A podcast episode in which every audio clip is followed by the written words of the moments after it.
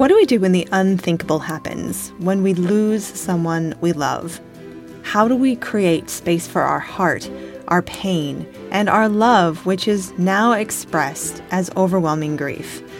How do we do that while simultaneously putting one foot in front of the other each day?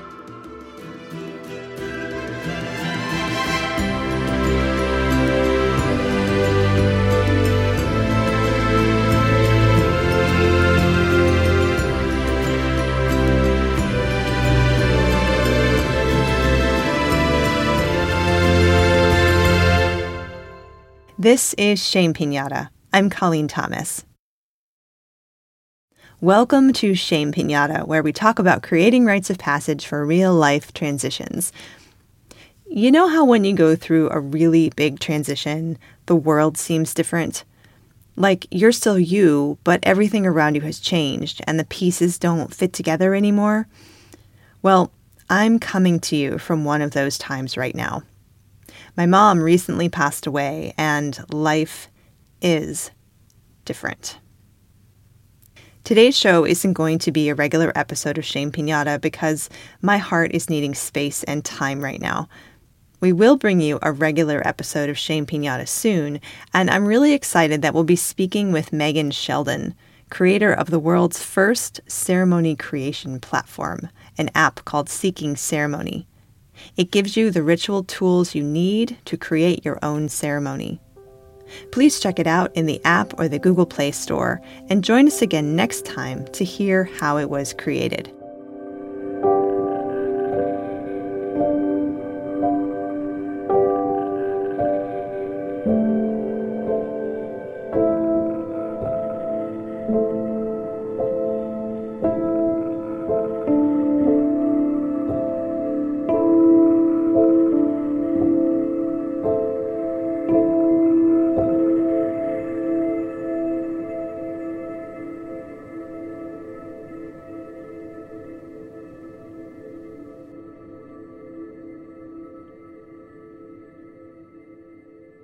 So, my mom passed away a month ago.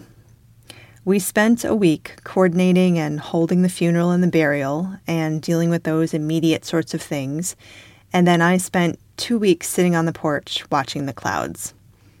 I need more time with the clouds, more time with my memories, and more time with the shifting sands of being the only remaining member of my family on the planet. But I wanted to reach out to you to tell you we're still here and share a little bit about the daily rituals that are helping me make sense of this transition. So consider this an honest reporting from the early days of a big personal loss. Some of the rituals that are helping me get by are tending with great care to the emotions that arise, however irrational or unrelated to the loss they might seem.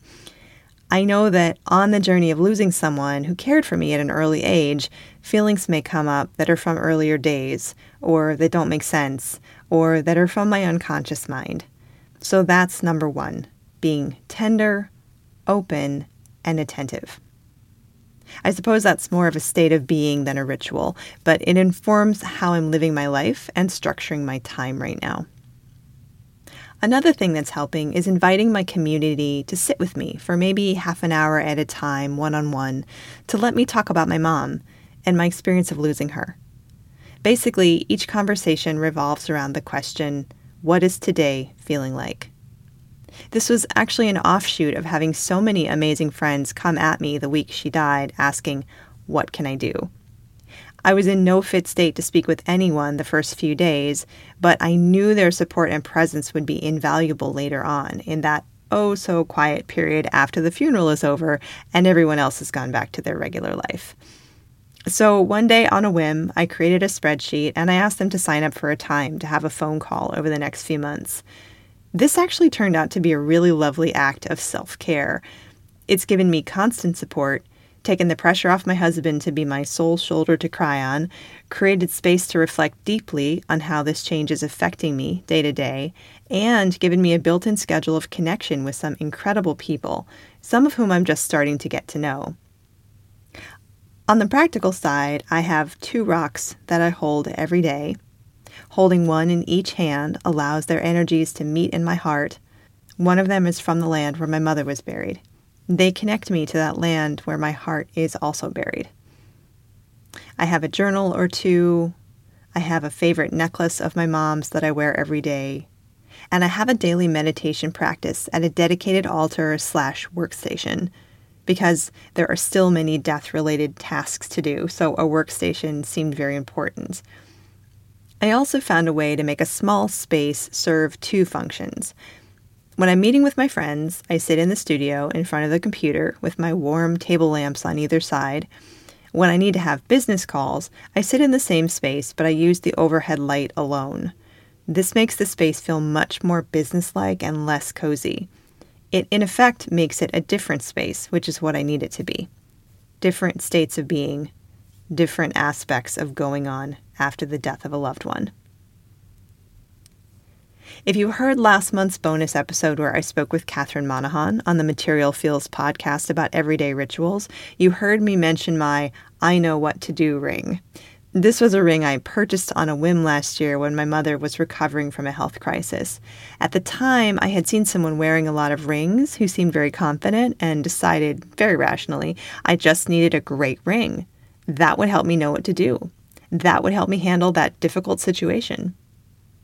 This ring is the final piece I bring in when it's time to do business or insurance paperwork sitting under that overhead light. Simply put, it puts me in the role of the one who knows what to do. So, this is a bit of my honest reporting from the early days of a pretty major loss. In the future, as time feels right, I'll share more about my process and what I'm learning from it. If you are in transition right now, healing from the loss of someone you care deeply about, whether that be recent or ongoing, please know that you are not alone. Please reach out and ask for exactly what you need. Please don't be shy or feel that you will be a burden. Friends are essential. Family is essential. Professional grief support is essential. And you are allowed to have all of these things. If things are really dark, or if you feel unsure about how to put one foot in front of the other, call the National Suicide Prevention Lifeline. Seriously, 1 800 273 8255. 1 800 273 8255. You can call them and in these modern times, you can actually also chat with them. I'll put the link in the show notes.